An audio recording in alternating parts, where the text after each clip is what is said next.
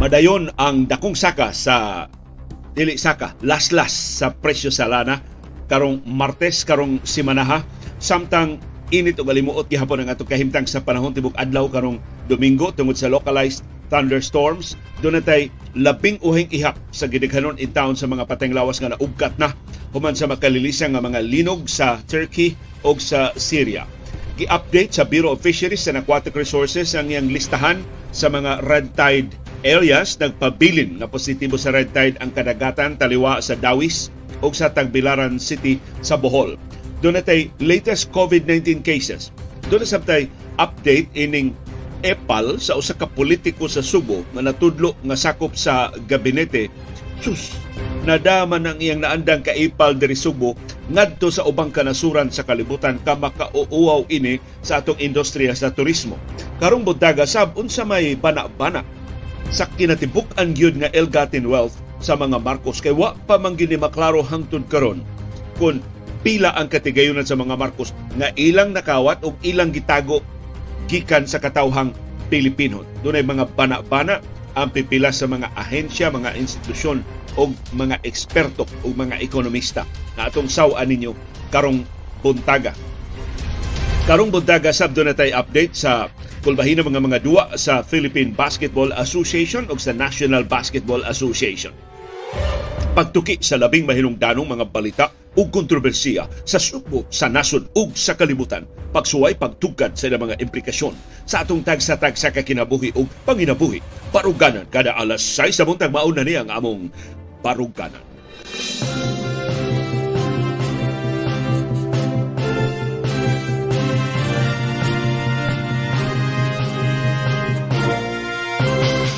Live gikan diri sa Bukirang Barangay sa Kasili sa Konsolasyon among gihangop ang sayong kabuntagon. Pinag-ining init kaing kape nga gasa ni Sir Nem sa Seda gikan sa Singapore. Salamat kayo Sir Nem. So pa mahurot ang imong kape nga gihatag namo. Uh, karong buntaga.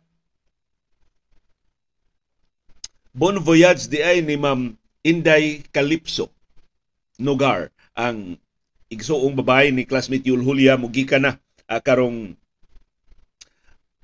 adlaw padung sa Estados Unidos human sa iyang taas-taas nga bakasyon dinhi sa ato sa Subo ug sa Leyte. Usa tos mga rason pero di gyud mo rason ngano nga wa tay panahon sa kilong-kilong kagahapon kay nangadto mi sa despedida party ni Ma'am uh, Calypso Nugar pero diha sa ko importante nga lakaw sa isla sa Mactania ni duaw sa ko sa akong inahan nga doon na sa dintaw mga gipamati sa lawas sa bay sa akong manghod sa barangay Basak sa siyudad sa uh, Lapu-Lapu. Busa mangayo ko og pasaylo nga nakapalta ko sa atong panahom sa kilom-kilom. Uh, kay gahapon kung gusto mo mamawi ta adlaw man karong Domingo ni wa man koy lakaw karong buntag mag Q&A ka ta no? Karong uh, humas pamahaw sa inyong tan-aw. Makalugar mo mga alas 8 karong buntag mag Q&A ta ang inyong mga pangutana atong tubagon. Kamo starring sa atong programa, mahimo mong manawag sa pinagi sa audio call or video call sa Facebook Messenger o sa atong uh, Viber. Ya weekend man ron towards the end of the program mo imbitar ko ninyo uh, react mo sa atong mga gipanghisgutan dinhi o do na mo'y importante nga mga kasayuran ipadangat uh, tawag lang sa akong Facebook Messenger nga account nga Leo Andonar Lastimosa or tawga kog audio call sa atong Viber ang akong numerong gigamit sa Viber kining atong gigamit sa atong GCash nga 0916 389 7536 diha di ay sa Badyan sa Habagatang Subo. Dunay nag-birthday nagtapok ang tibok pamilya kay birthday ika kapituan og upat nga sumad sa adlawng natawhan ni Laila Kitakubo maguwang ni babay ni Carmelo sa Montañez. O mato ni Carmelo naa karon sila sa Badyan pag sa ulog sa birthday sa maguwang nga babay. Unya nang higayon na dai tuguti akong i-acknowledge ang pipila sa mga donasyon ato nadawat pinagi sa GCash, ang latest ni nga mga donasyon ato nadawat. Gikan ni si Ryan Go, nakadawat og 500 pesos sa GCash. Gikan sa atong viewer nga magpatawag lang og Agape, 150 pesos. Lain atong viewer nga Anonymous, 200 pesos. Doon sa tay anonymous nga viewer ni hatag sab og 250 pesos pinagi sab sa GCash ug lain pag yun natong anonymous uh, viewer ni hatag og 100 pesos. Salamat kaayo sa inyong tabang aron makalahutay ang atong programa. Kumusta man ang atong kahimtang sa panahon ang syudad ug ang probinsya sa Subo pa, mapadayong pampanganuron init o galimuot tibok adlaw karong adlaw tungod sa localized thunderstorms doon natay patak-patak nga pag-uwan, pagpanugdog o pagpangilat. Mausab ni ang kahimtang sa panahon sa tibuok Visayas ug sa pipila ka bahin sa Mindanao, ingon man sa Palawan, apil na sa Kalayaan Islands. Ni pasida ng pag-asa doon naghihapon tay pagbaha o pagdahili sa yuta atul sa severe thunderstorms. Pero niingon ang pag-asa less likely nga mo develop ang thunderstorm din sa Central Cebu gikan alas 10 gabi hangtod sa alas 10 karong buntag. So sa 12 ka oras, wa tay mapaabot nga kusog nga pag-uwan or tan pagpanugdog o pagpangilat. Pipila ka bahin sa Mindanao, apil na ang Karaga ug ang Davao makabatyag sugod karong adlaw sa trough o extension sa low pressure area nga naa sa gawas sa Philippine Area of Responsibility. So palihog sa irimi, unsay inyong kahimtang sa panahon sa tagsa-tagsa ka mga lugar aron atong masumpay ining latest weather forecast sa pag-asa.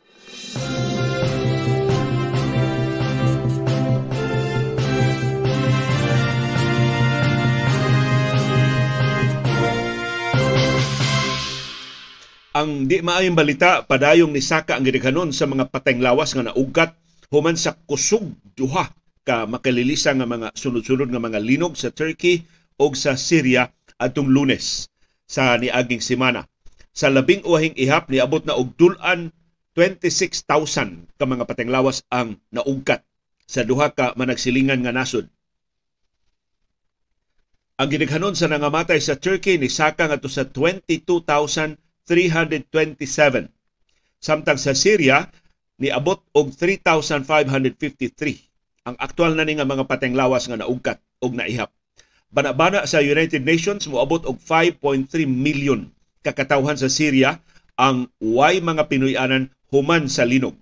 Samtang dulan 900,000 ka mga biktima sa linog ang nakinahanglag dinalian nga hinabang sa init nga pagkaon dito sa Turkey o sa Syria kay perting tugnawa sa lugar nga ilang nahimutangan.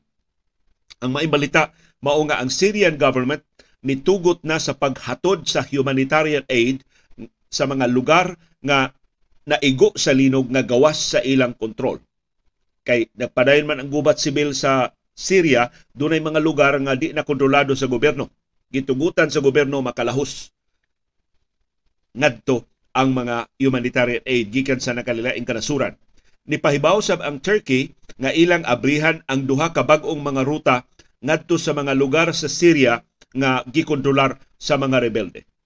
So maayo ni nga timaan nga bisan ang gubat mahimong ipadaplin atul sa mas dinalian, mas dako nga panginahanglan sa pagtinabangay. Labi na sa kadaghan sa mga naapektuhan sa kalapad sa mga lugar nga nagusbat sa duha ka makalilisang nga linog nga sunod-sunod na hitabo ni atong lunes sa kadlawon ug lunes sa hapon dito sa Turkey o sa Syria.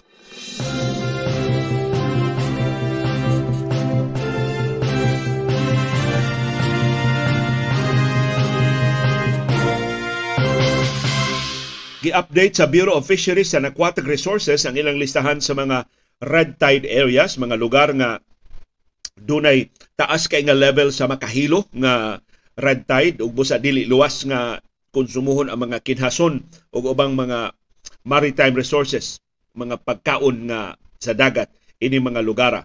Matod sa Bureau of Fisheries and Aquatic Resources nakakolekta sila og nakatest og positibo sa paralytic shellfish poison PSP o red tide toxin nga ibabaw sa regulatory limit ug busa di luwas nga kanon ang mga produkto sa dagat sa mosunod nga mga lugar sa Kabisayan ug Mindanao. Coastal waters sa Milagros sa Masbate. Coastal waters sa Panay, President Rojas ug Pilar sa Capiz. Coastal waters sa Dawis ug Tagbilaran City sa Bohol. Wa gyud ni tang tang tang sa listahan kada adto na mong panglaw amo gining malab, malabyan unya matud sa mga bulanon nga atong nahinabi langug baho ning lugar kay mura mang napundo ng tubig diha. Kana bang mura ang, tubig ang dagat diha way lihok-lihok.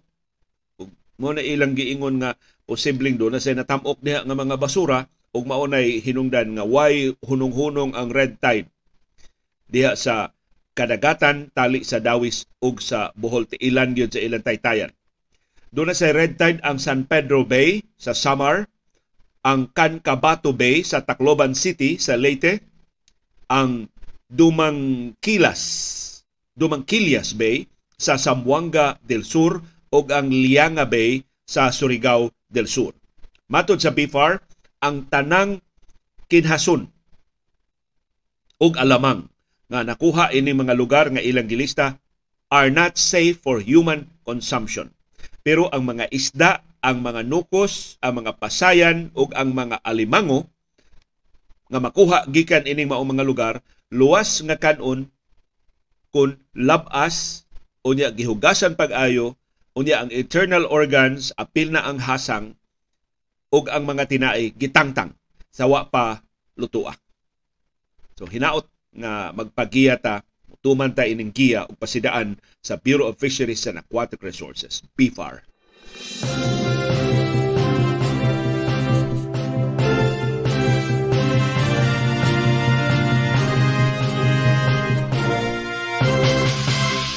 Ang maayong balita mao nga madayon ang dako nga laslas sa presyo sa krudo o sa kerosene. Gamay ra kayo ang laslas kundo naman sa presyo sa gasolina. Wa ta magpaabot iniha kay dako baya ang laslas. Koreksyon, dako baya ang saka sa presyo sa lana tibok semanas ni aging semana. Ang sulti sa Department of Energy mura og salin pa ni sa dako kaayong tidlom ibugsok sa presyo sa lana sa niaging semana. Mao dako kayo ang atong laslas sa presyo last week. Pero matod sa Department of Energy, bantay-bantay ta kay ang Russia mo putol sa ilang oil output tungod sa price cap nga gipahamtang sa US o sa EU, posible nga magsige na sab ni ugsaka ang presyo sa lana sa mosunod nga mga adlaw. So ato ni pahimuslan i-avail nato karong Martes muus-us ang presyo sa krudo bana-bana labing menos 2.20 ngadto sa 2.50 kada litro. Ang gasolina, gamay kayo ang us-us, posibleng 30 centavos ra kada litro or wa us-us ang presyo sa gasolina. Ang kerosene, mas dako kinadak-an in fact og us-us 2.30 ngadto sa 2.60 kada litro. So palihog, mga hasmi og tambag sa atong mga motorista bisan dili takos, dili una ta patubil og daghan karong uh, weekend, i-reserba nato atong budget, magpa full tank ta unya sa Martes pohon. Naka full tank mi last week kay na ko og karong uh, semanaha pero us-us man diay so makapa full tank ta og doon na patay na hibilit intang budget labi na kon doon na mo diay importante og lagyo nga mga lakaw kay wa na ta kahibaw sa dagan sa presyo sa lana unya sa sunod nga mga semana pohon.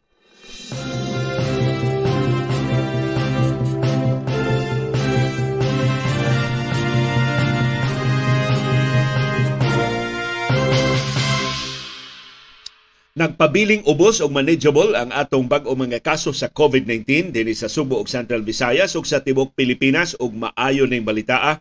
Matod sa Central Office sa DOH, dunay 174 ka bag-ong kaso kagahapong adlaw, 14 ang patay unom sa Metro Manila pero wag gyapon detalye kanus ang nga matay ang mga biktima. Niabot ngadto sa 9,282 ang active cases, ang mga pasyente nga naa sa itong mga ospital o isolation facilities, nagpabilin nga 1.6% ang nationwide positivity rate sa COVID-19. Sa ato pa hinay, dili paspas ang tinagdanay, dili lapad ang pagpanakod sa COVID-19 sa tibok Pilipinas. Top notcher gihapon ang Metro Manila, doon na sila 59 ka bag-ong mga kaso gahapong adlaw. Ang projection sa Octa Research Group, one between 150 and 200 ang bag-o mga kaso sa COVID-19 karong adlaw.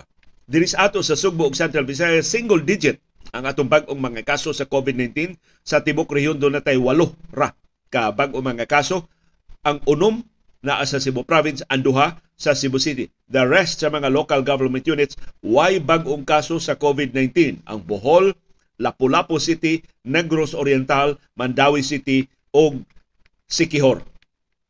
Ang atong active cases sa tibok rehiyon ius-us ngadto sa 509. Hapit na ta maka-breach sa 500 mark aron finally ma less than 500 na lang ang ato mga pasyente nga naa sa ato mga ospital o isolation facilities sa Subo, Bohol, Negros Oriental ug Sikihor. Ang kinadaghanag active cases mauna sab ang Cebu Province 163. Gamay ra usaray biya sa Cebu City dunay 162. Ang Bohol dunay 52 ka-active cases.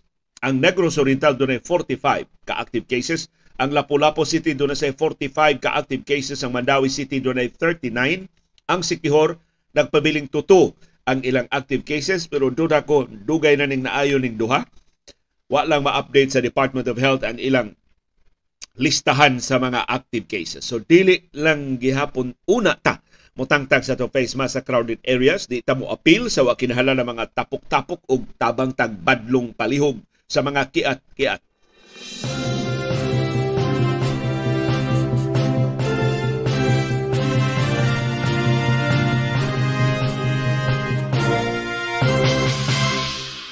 Nagahapon, samtang nangandam ko sa akong lakaw padung sa isla sa Mactan, doon ni padana ko og litrato.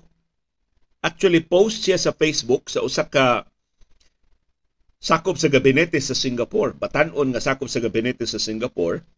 Lipay ko sa litrato kay nagpalitrato siya uban ni Tourism Secretary Cristina Frasco nga kanhi mayor sa liluan gitudlo ni presidente Ferdinand Marcos Jr. o karon sakop na siyang gabinete.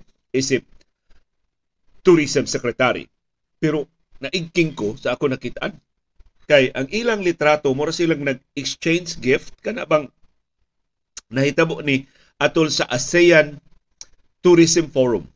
Kanang pag pagdani sa mga turista, pagdani o mga sellers o mga buyers sa turismo, sa tourism industry sa nakalilang mga naso din sa Southeast Asia.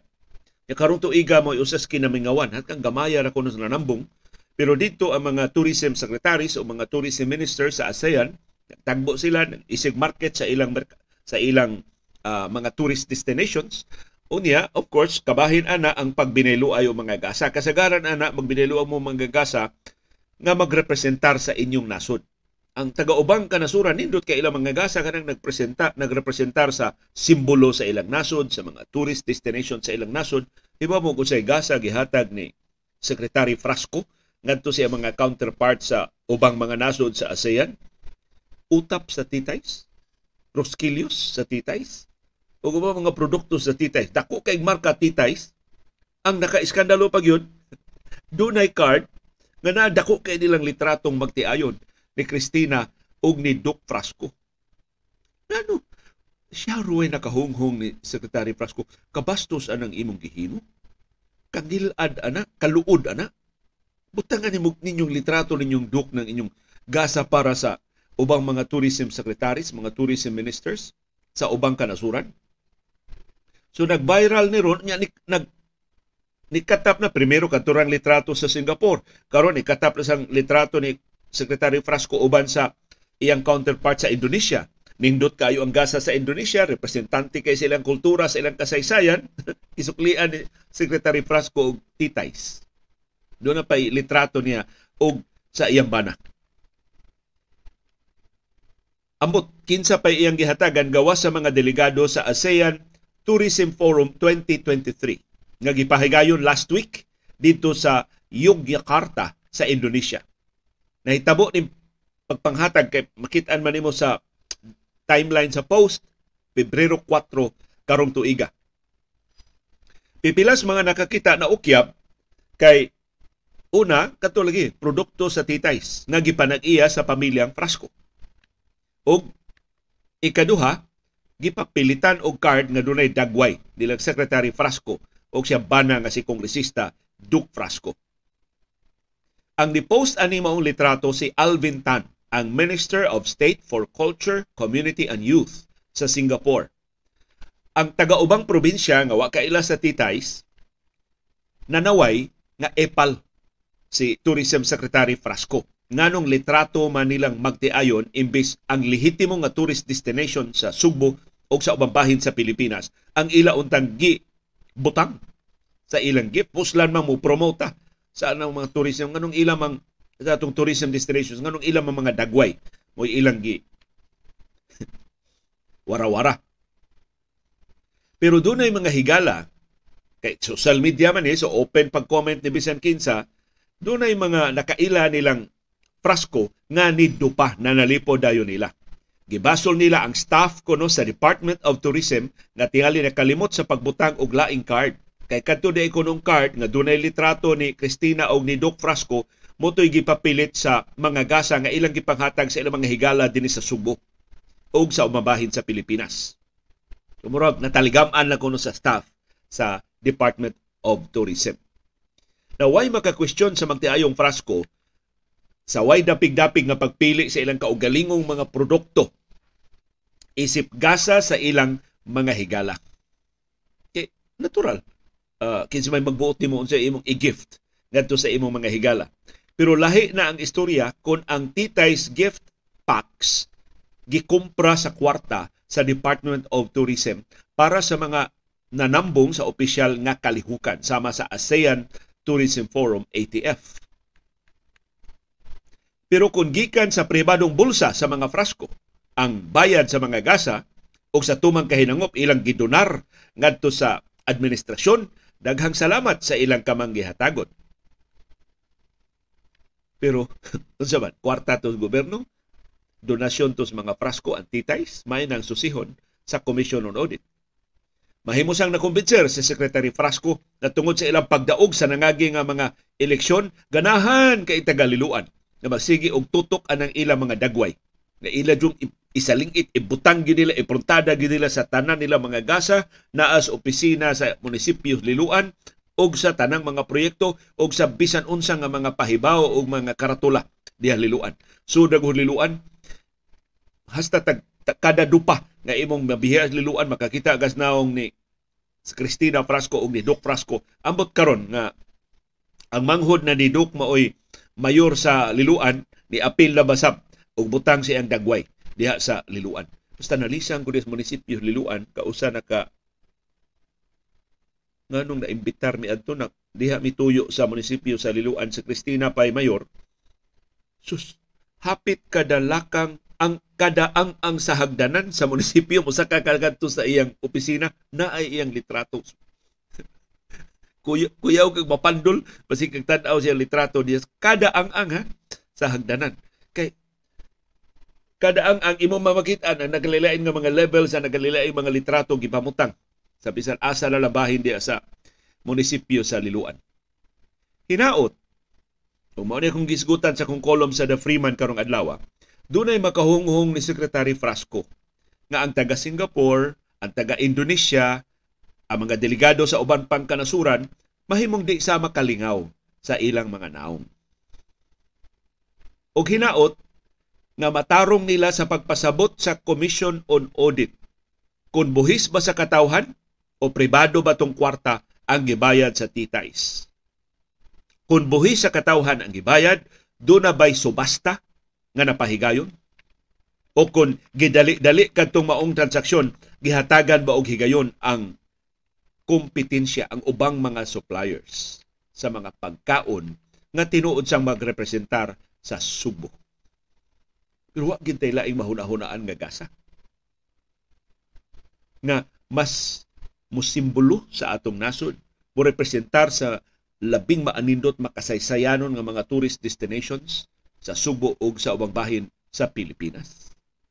Epal na gyud kutob ang atong mga politiko nga di makahukas sa ilang dunot nga taras bisag tuwa na sila sa world stage.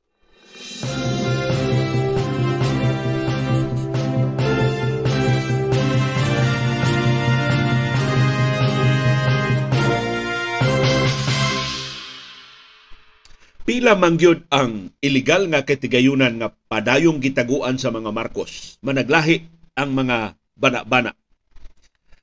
Ang popular gyud kaayo nga banabana 10 billion US dollars ang ilang illegal nga katigayunan. Ya ang katunga na recover na sa gobyerno pinagi sa Presidential Commission on Good Government PCGG. Pero diha sa report kadtong gimantala sa Rappler ato ganitong gituki din sa atong programa nga si Irene Marcos Araneta hapit makakuha og 13.28 billion US dollars nga iya utang i-withdraw dito sa Europa. So, kung 10 billion ang banabanas katigayon sa mga Marcos, nganong doon na may mas dako pang kantidad nga withdrawon untas Irene kung wa pa siya mabadlong sa Presidential Commission on Good Government. So ang pangutana pila mo gigikawat sa mga Marcos sa kinatibuk ang diktadura ni Ferdinand Marcos Sr. Matod sa Vera Files, ang Vera Files maoy nag tuki ining maong pangutana. Nagpatabang sila ni sa subuanong abogado si Attorney Ruben Carranza, ang kanhi commissioner sa Presidential Commission on Good Government. Si Carranza, pagkakaroon to na magbasis sa New York, siya ay senior associate sa International Center for Transitional Justice. Siya sa direktor sa ICTJ Reparative Justice Program. Nahimo siyang commissioner sa PCGG atol sa chairmanship sa bantugan nga si Heidi Yurak. Ug matod sa Vera Files, maayong atong hinumduman nga ubos ni Yurak ang PCGG nakahimo sa labing higante nga mga lakang pag-recover sa katigayunan sa mga Marcos nakasakmit pagbalik ang PCGG ubos sa liderato nilang Yurak ug ni Karansa ug kaubanan og dulan 700 million US dollars. Puno ini ang PCGG nakadaugsab og landmark sa Digan Bayan ruling nga ni award ngadto sa gobyerno sa shares sa San Miguel Corporation nga balor og binilyon ka pesos na sigon sa nga gipatigbabaw sa Korte Suprema niadtong 2012. Ang credibility ni Yurak naka hatag niya sa Ramon Magsaysay Award niadtong 2004 for government service. So mao ni ang katinaawan ito ni Ruben Caranza. Una, ang total amount sa kinawat sa mga Marcos lisod kaayong tinuon. Kay bisan ang access sa mga Marcos sa ilang mga bank accounts na babaga naman. Sama pananglitan sa pagtabang na sa Swiss government, sa Philippine government sa pag-recover sa ilang mga deposito dito sa pipila ka mga Swiss banks. Pero ang mga think tanks, analysts, nagkauyon, mas dako pa kaysa 10 billion US dollars ang kinawat nga katigayunan sa mga Marcos. For example, ang Center for Research and Communication sa University of Asia and the Pacific sa mga pagtuon nga gihimo sa iyang mga ekonomista nga silang Bernardo Villegas o kanhi Finance Secretary Jesus Istanislao. Niingon nga ang 10 billion US dollars was well below the conservative estimate. Ubos ra kaayo. Ginamit ko no ang economic data na ilang gitun-an ang kinawat sa mga Marcos mahimong moabot og palihog panggunit sa inyong lingkuranan 30 billion US dollars. So ma times 3 kanang panabana na 10 billion US dollars. Ang findings nilang Villegas og Stanislao ug way makakwestiyon sa credibility ani duha ka ekonomista ilang gipublikar atong 2008 sa librong Philippine Political Economy nga gisuwat ni Jose Romero Jr. Unya, gihimong reference sa Berlin publication sa Heinz Dietrich Fisher 2020. Matod ni Karansa, ang laing kahibulungan sa kinawat na katigayunan sa mga Marcos. Hangtod karon ang gobyerno sa Pilipinas way saktong kasayuran sa kinatibuk ang katigayunan, kwarta nga gi pakuptan sa mga Marcos sa pribado nga mga korporasyon. Kaya doon naman sila katigayon ng gibutang nila ngan sa pribado nga mga kompanya. Posible, mato ni Atty. Caranza, maoning kwartaha ang gigamit sa mga Marcos sa ilang pamulitika, sa ilang pagbalik sa gahom, sa ilang pagsigurong mudaog sa mga eleksyon nga ilang gidaganan. Kung mahinumduman, si Presidente Ferdinand Marcos Jr. mismo atol siyang testimonya sa korte niadtong 2007 nangangkon nga ang mga kompanya ni Lucio Tan ila nga mga Marcos may tiluod nga tag-iya anang mga kompanya ni Lucio Tan. Laing lisod kaayong iphon o kwintahon mao ang mga offshore bank accounts. Kay ila sang giablihan ginamit ang nagkalilain nga mga layers sa sayop og fictitious nga mga ngan, mga dummy shell companies og mga bank accounts nga giduma sa langyaw nga mga negosyante ubos sa special powers of attorney na ilang gihimo. So mo na nakalisod, mato nito ni karan sa pagsubay, pila gyud ang kinawat sa mga Marcos. Ginamit kini banabana nga posibleng moabot og 30 billion US dollars ang katigayunan sa mga Marcos. Usa ka inila kaayong periodista nga nakadaog og Pulitzer Prize, si Manny Nis Manny Mugato at one time murag kauban ni sila Chari Villa sa Reuters News Agency karon na siya sa TV5 sa Press 1 nitanyag siya og hypothesis pangagpas matud niya ang kinatibuk-an nga kinawat sa mga Marcos posibleng mas dako pa kaysa 30 billion US dollars tungod sa accumulated interests o appreciation sa assets. Di mo napila na ito katuig. Kapinas tulo ka human sa EDSA People Power Revolution, unya nagpabilis mga bangko, ni-appreciate yun ning value ini mga mga properties. So ingos man ni Mugato, kapina na sa 30 billion US dollars. So, giilad ba ta sa mga Marcos? Hangtod garwa ta ideya pila ilang kinawat. Nagtuo si Manny Mugato nga maunay na hitabo. Adtong tuig 2011, si kani senador Bongbong Marcos o ang iyang duha ka igsuon nga babay nakigtagbo sa Presidential Commission on Good Government Chair nga si Andres Bautista. So, nagtagbo ang mga Marcos mao ni hangyo nga makigtagbo ni Bautista. Imbis mo tanyag nga arigluho na lang ang mga kaso, iuli na lang nila ang pipila sa ilang mga katigayunan, hapit mahagbog siyang liguranan si Andy Bautista sa pangutana ni Bongbong Marcos. Pila man ang bana-bana ni Noynoy Aquino sa iyang administrasyon sa Marcos Loot nga angay iuli sa gobyerno. Muna pangutana ni Bongbong Marcos ngadto ni Andy Bautista. Buhi pa mas Andy Bautista, although ambot hinaro sa Andy Bautista wa na tili babalik daghan siya kaso giatubang apil na mga kaso gipasaka siyang asawa adini sa Pilipinas atong kontrobersiya sa ilang panagtiayon. Pero maunay sa tanang mga pangutana nga posibleng iyang luwatan, nganong ang iya pangutana sa Andy Bautista, pila may inyong estimate sa among illegal nga, sa among katigayunan na gusto ninyo nga among iuli. Sumato ni Manny Mugato, kadudahan ang maong lakang. Sa ato pa ang mga Marcos, gustong magpupabilin pagtabon sa tinuuray nilang mga kinawat pinaagi sa pagdumili pagpahibaw kung pila ang ilang iuli ngadto sa gobyerno. So si Manny Mugato ni offer ining senaryo.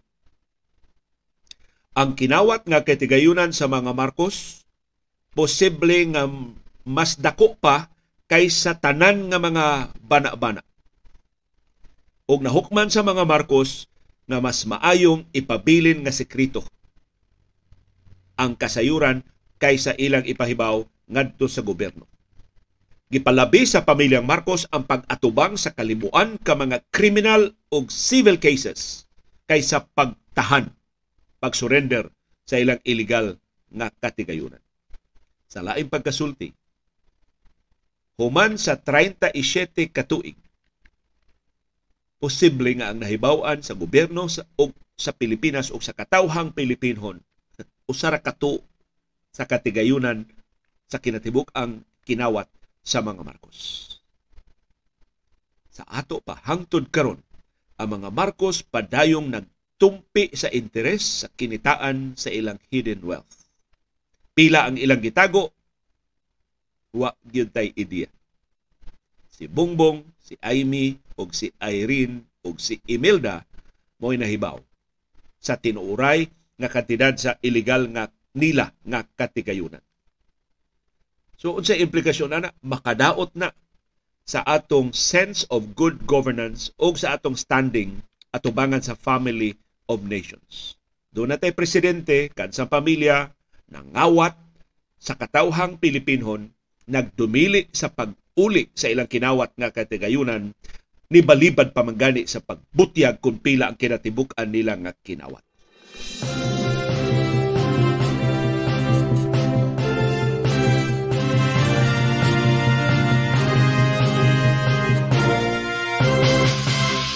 Update sa Philippine Basketball Association Governors Cup, ang converts ni Pilde sa San Miguel Beer 107-103.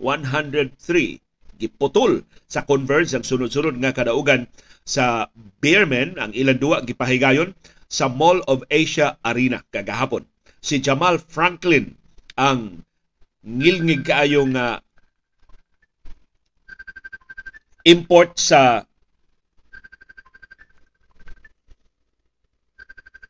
Doon na tayo caller. Standby lang palihog atong caller ha. Ato sa ning tiwason ang atong update sa uh, Philippine Basketball Association. Doon na tayo caller. Standby lang palihog atong caller ha. Ato sa ning tiwason ang atong update sa palihog. I- i-off lang ang imong uh, monitor palihog sir kay mag feedback diri sa ako no kay wa pa, wa pa kanako ipakita, ipakita sa screen pero mabati na nako ang imong audio. Si Jamal Franklin dunay 37 points. Si Maverick Ahan Misi dunay 14 points. Si Alec Stockton ni score og 14 points. Si Jerick Balanza dunay 11 points. Ang Converge maayo kaing ni depensa sa mga magdudua sa San Miguel Beer, si Junmar Fajardo ni foul out nga doon na rin nahimo nga 7 points.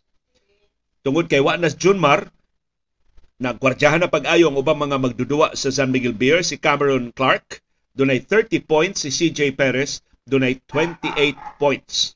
So ang Beermen, dunay lima kadaog ug usa na kapildi ug nagtabla na sila sa converts ug sa talk in text. Ang TNT ni Pildi sab sa Terra Firma 131-109 sa PBA Governors Cup sa Mall of Asia Arena. Ang ilang import nga si Jalen Hudson dunay 36 points.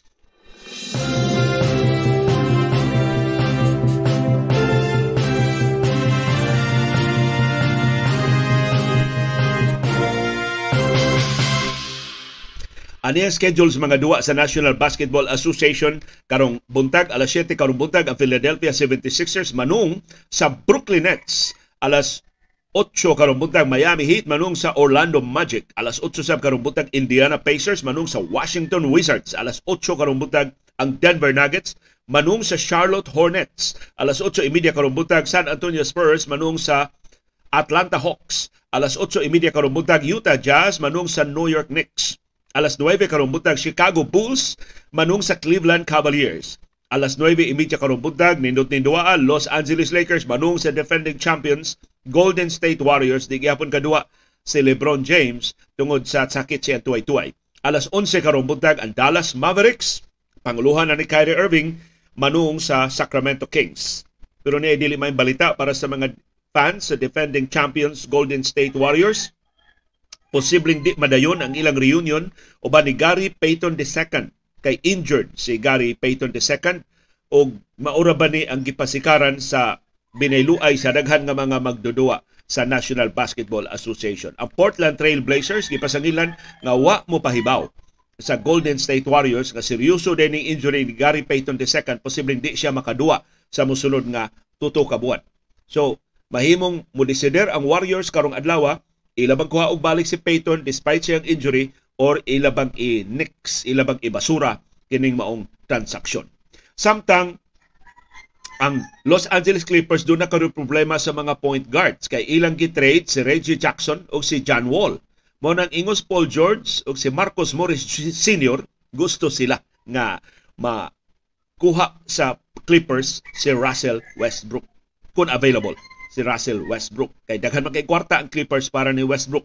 Si Westbrook gi-trade sa Los Angeles Lakers ngadto sa Utah Jazz sa niaging semana pero si Westbrook kung makadawat og buyout siyang kontrata interesado si Paul George nga makauban pagbalik ang iyang teammate sa Oklahoma City Thunder sa una. Samtang dunay laing kasaysayan na himo sa NBA sa niaging semana, di lang ang scoring title ni LeBron James, si Jason Tatum nakahimo sab og iyang kaugalingong kasaysayan. Siya'y labing batanong magdudua sa NBA nga nakakuha og 1,000 career three-pointer. Na himo ni niyang record sa pangidaron nga 24 years and 344 days. Si Tatum ni lugtab sa record sa iyang kababata nga superstar sa Washington Wizards nga si Bradley Beal kinsa nakakuhag 1,000 nakahimo og 1,000 three-pointers sa pangidarong 25 years og 223 days. Og ipahibaw na sab sa National Basketball Association ang mga replacements sa mga injured nga mga magdudua sa All-Star Game unya sa sunod semana. Ang mga replacements mao silang Anthony Edwards sa Minnesota Timberwolves, the Aaron Fox sa Sacramento Kings ug ang forward sa Toronto Raptors nga si Pascal Siakam. Sila mupuli sa mga injured nga mga all-star players nga silang Stephen Curry sa Golden State Warriors, Zion Williamson sa New Orleans Pelicans ug ang forward sa Phoenix Suns ang bag-o lang nibalhin sa Phoenix nga si Kevin Durant. Ang NBA ni pahibaw sab nga ang gwardya, ang point guard sa Memphis Grizzlies nga si Ja Morant ug ang Utah Jazz forward nga si Laurie Markkanen ug ang Philadelphia 76ers center nga si Joel Embiid maoy mo start puli nilang Curry, Williamson ug Durant.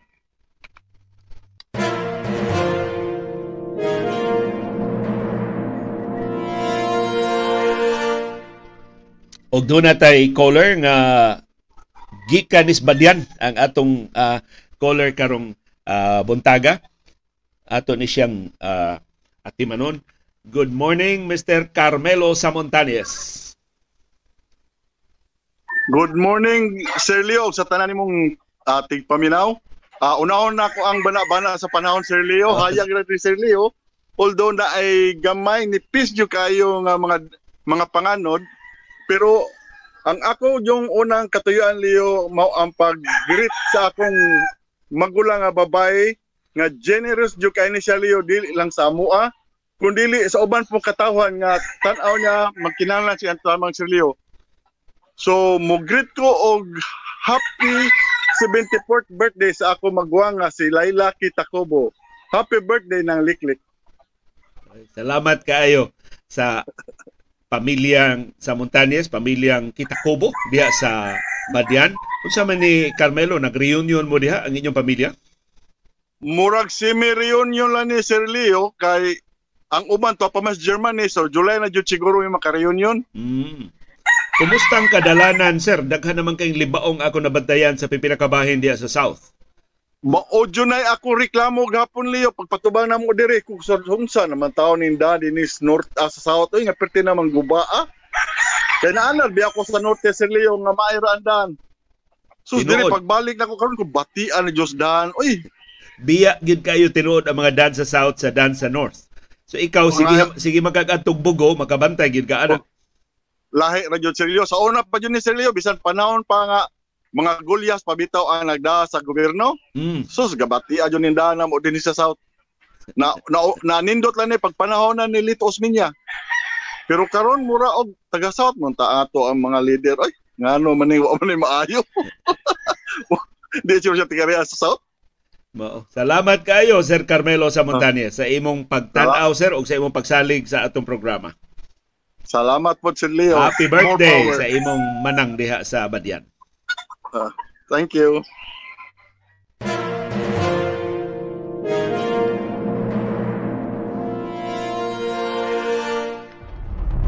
Hinaot nga ang budget para pag-ayos dan sa South wa mahurot og pamalit og groskilyo sa titay sa aron i-giveaways sa ASEAN Tourism Forum og sa ubang kalibutanon nga mga kalihukan sa turismo.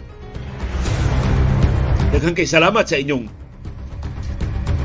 padayon nga pagpakabana ug pakigbisog pagtugkad sa mga implikasyon sa labing mahinungdanon nga mga panghitabo sa atong palibot.